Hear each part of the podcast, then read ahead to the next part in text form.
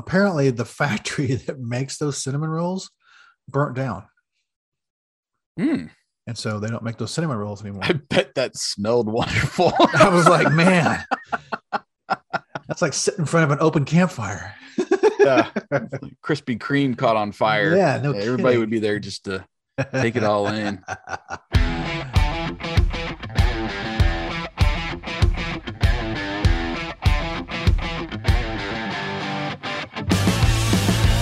Welcome to the Greatest Lists podcast, a show about music and lists. This season, your hosts Jason and Eric are counting down the top 50 movie soundtrack songs from the 80s. Think your favorite made the list? Tune in and find out. Take it away, boys. Welcome back to Greatest Lists, a music and talk podcast dedicated to the greatest songs of all time. Your hosts and compilers of these lists are myself. You've got Jason here, and my co-host, who nobody puts in a corner. It is Eric. I'm a compiler now. I like that. How's it going, man? Yeah, you know, we call ourselves Greatest Lists, but we're still covering the first list. We're still on. We're just one list so far. we have done uh, actually with our bonus episodes. You can classify that as another list. That Well, that's done. true. Yeah. So we, we can keep the plural on there for now. anyway, we are 14 songs away from completing our season one list of the top 50 movie soundtrack songs of the 80s. Before we continue our journey, just a quick mention that this episode is sponsored by HalloweenCostumes.com, which features the largest online selection of Halloween costumes. And they have plenty of music themed costumes. If you go over there, do a quick search, use our promo link in today's show notes, and it'll also save you 20% on your next order.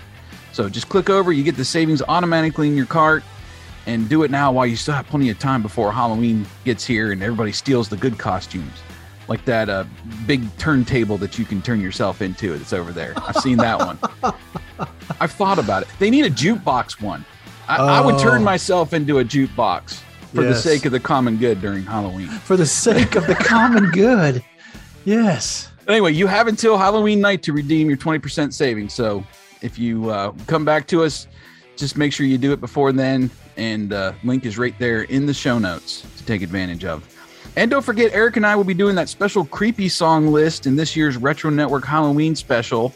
We'll tell you more about that when it uh, actually becomes available in the near future. But if you want to subscribe to that feed now, just search the Retro Network Presents, and it'll be in that uh, feed for your podcatchers out there.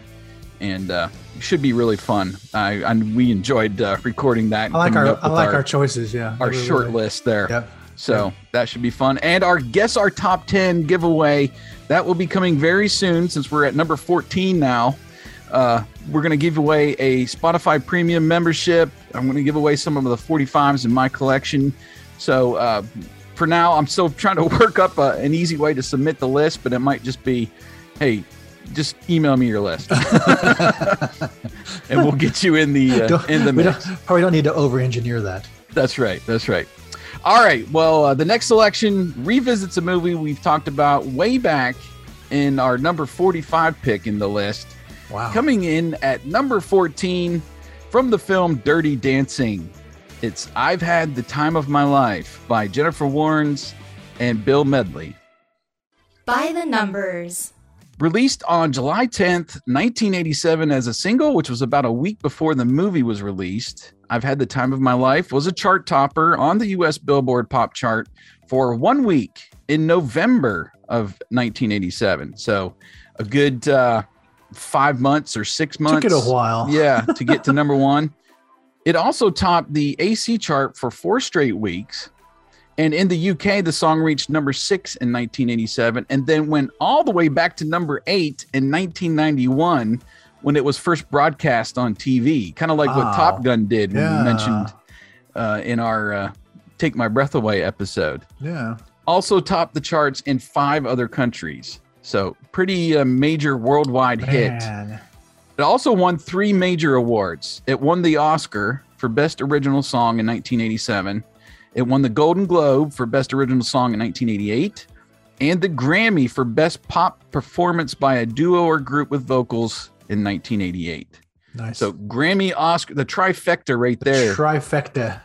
uh, linked to a I didn't know it won. The movie. It, it won the Oscar. yeah. That's crazy. The song was composed by John DeNicola and Donald Markowitz, with lyrics by Frank Previte.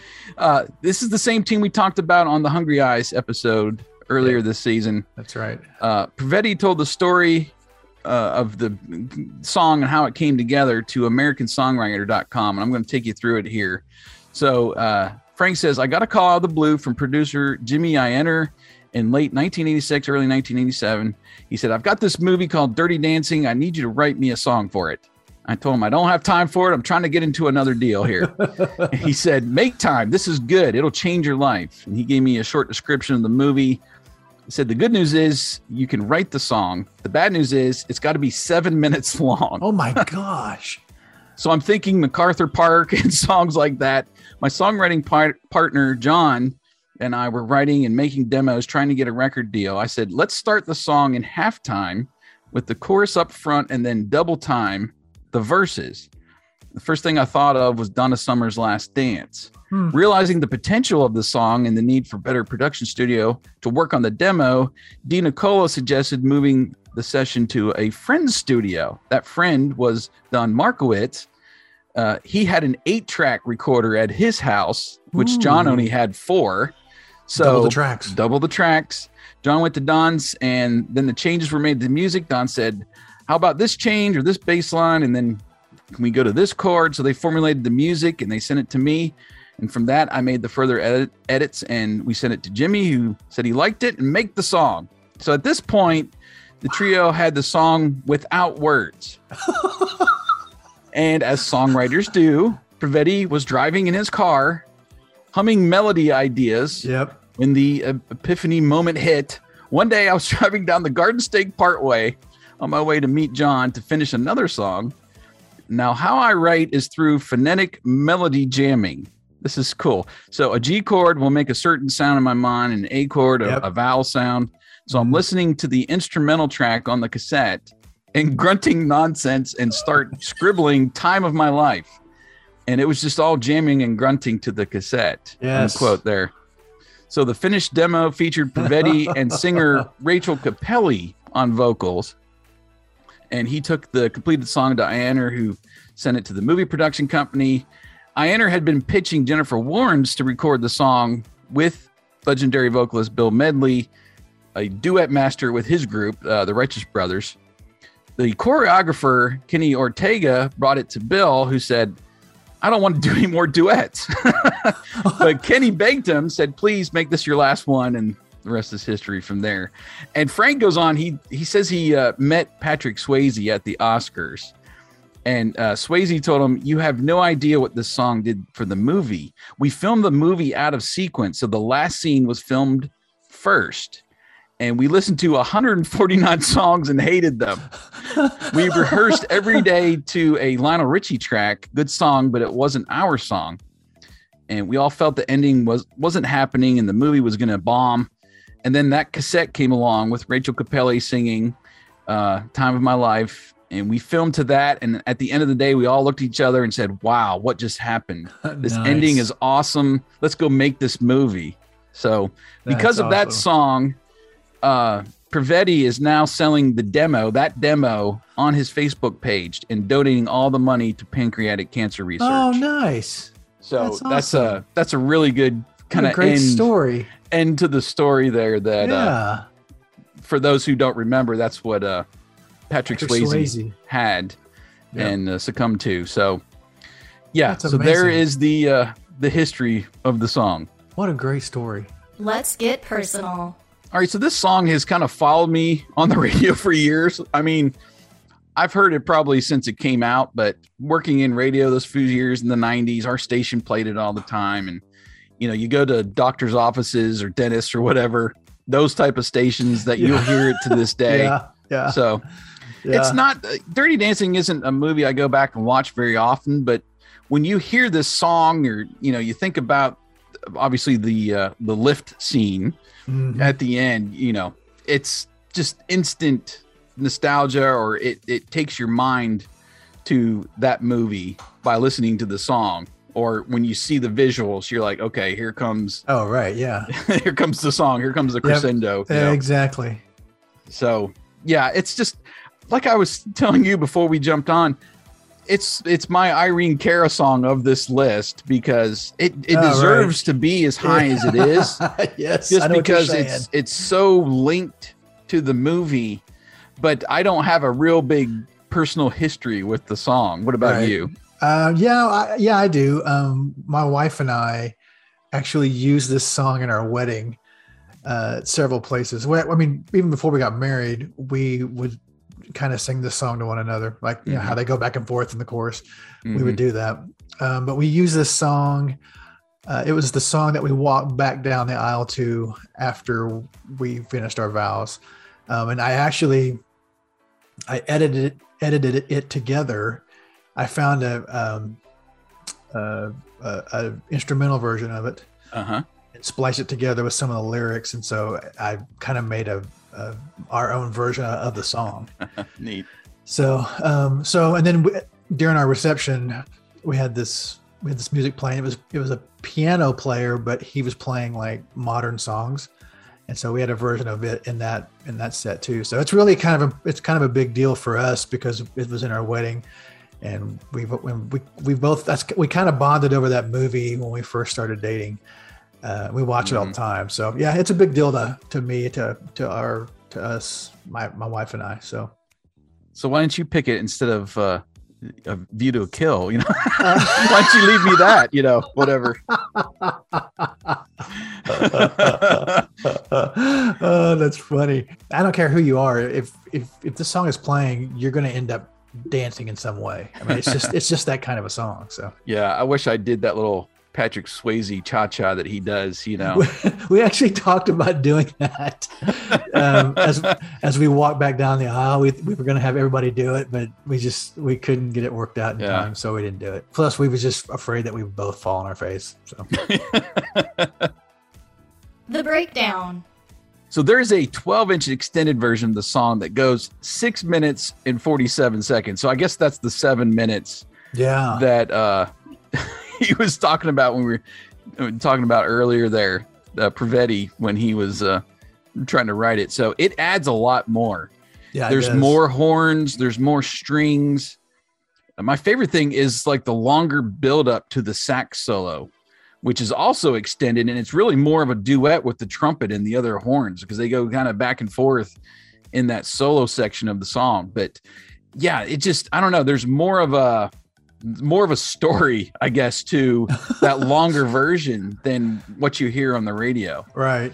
So the vocals are just so smooth. That's probably my favorite part of the song. And Medley's little vocal riffs throughout the song, like when he just remember, you yeah, know, and that dude could sing. hey baby, you know, he Yeah. he really has some fun. Just it, it's almost like vocal riffs is what I Yeah. call it throughout the song. It's not really like an answer vocal or a an echo. It's just kind of his own little thing, He's like just going off on his transitioning to the next line or yeah. over to Jennifer Warnes for her part. So Yeah. what what do you Yeah. like about the song? Um, I like the. I, I mean, both their vocals are are just spot on, but uh, I like the little the the bass and guitar riff at the beginning. That doom doom. Mhm. I love that. I don't know. I mean, that just it just makes me. I, when, we, when we were playing it at the at the rehearsal that night, I Uh-huh. just kept I just kept you know moving like a white boy and, and and uh, you know my wife kept telling me to stop but uh, um, yeah i just love the i love and in, in the background i love the guitar tone that's it's it's it's very clean but it's very i mean it's just so tight um, it's probably only something that a guitar player would hear but uh, i like bill medley's voice he's just a great singer and yeah. he can go smooth and all of a sudden just it's not a growl it's it's i don't know what i don't know how you would describe it but he just has this roughness to his voice when he wants Yeah, to but it's yeah. still smooth Okay. Well, that will be uh, our number 14 song. I've had the time of I've had the time of my life by Jennifer Warnes and Bill Medley. Say that about 12 times. 14 times It's had, you know, great commercial success, award-winning Yeah. song, and of course, forever being tied to the lift scene from the movie. it's had to be had to be up on the high Yeah. up on the list. yes So bonus songs for this episode. I'm going to include another one from the soundtrack which didn't make the list, and I actually considered it. Because it's a windshield karaoke song for sure for me.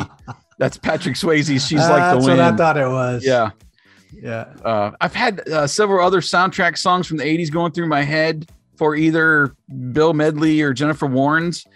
Uh, one was uh, "Up Where We Belong," but I'm not a huge Joe Cocker Mm, fan. That that one's a little weird to me. Yeah. So I'm taking a uh, actually a song that I have in my 45 collection. It's Bill Medley's cover of "He Ain't Heavy." He's my brother from the Rambo 3 soundtrack.